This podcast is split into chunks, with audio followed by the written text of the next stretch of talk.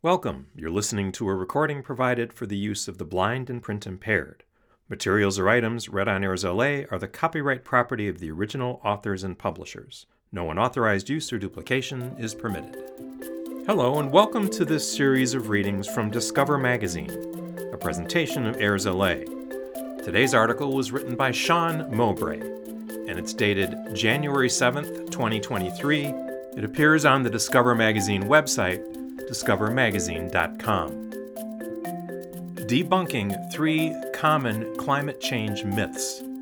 Action to mitigate climate change is already underway, but misinformation threatens to sap public support for such interventions.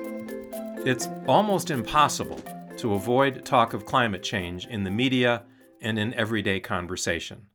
With new scientific studies, reports, and evidence of its impacts rolling out on a frequent basis, it's easy to get lost amid the swirl of updates.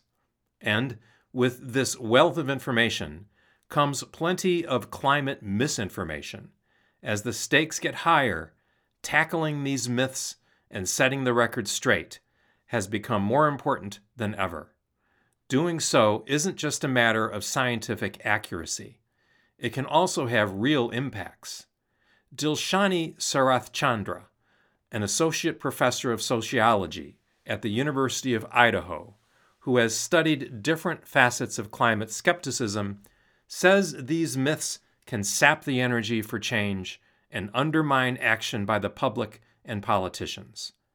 Quote, in the face of myths and misperceptions, we as individuals lose our motivation to act, Sarathchandra says we also lose our drive to engage in collective action that would push for institutional and structural change. Myth number one climate change is not anthropogenic. Cascade Tuholske, an assistant professor of human environment geography at Montana State University, explains the first of these myths is still extremely persistent. Quote, that human activity is not causing climate change, end quote, he says. For some time, the counterargument to climate change has been that humans cannot possibly impact the environment in such a way. Some have even suggested that climate change is a hoax or fake. Yet, more than 99% of peer reviewed scientific literature agree that climate change is happening and is driven by us rampant emissions, large scale deforestation, unsustainable food production, and more all account for drastic changes to the natural world that are impacting our overall climate. Quote, we started out with climate change is not happening, and then it's not caused by humans, end quote, says David Ho, a climate scientist at the University of Hawaii. But now Quote, We're getting to the point of almost majority acceptance that it's caused by humans. End quote. Despite this broad scientific consensus, a study carried out last year found that on average, people in the UK believe only 65% of scientists agree that human driven climate change is real. Other European nations fared a little better, according to the researchers. Quote, these sorts of findings show how careful we need to be in giving credence and airtime to very niche, contrarian climate science views, end quote, says Bobby Duffy, director of the Policy Institute at King's College London, in a press release. Myth number two it's a problem for future generations.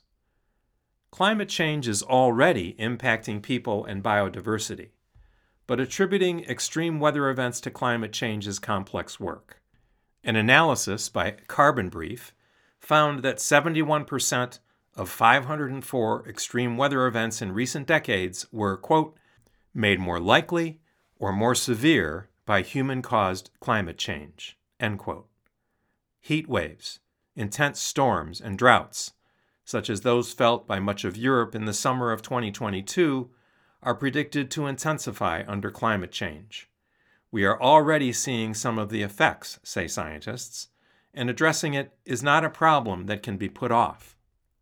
As such, Ho says the myth that climate change is a problem for future generations is an important one to debunk. Quote, That's just not true anymore, he says. Now you can see these impacts happening to both people in the global south, but also people in the global north.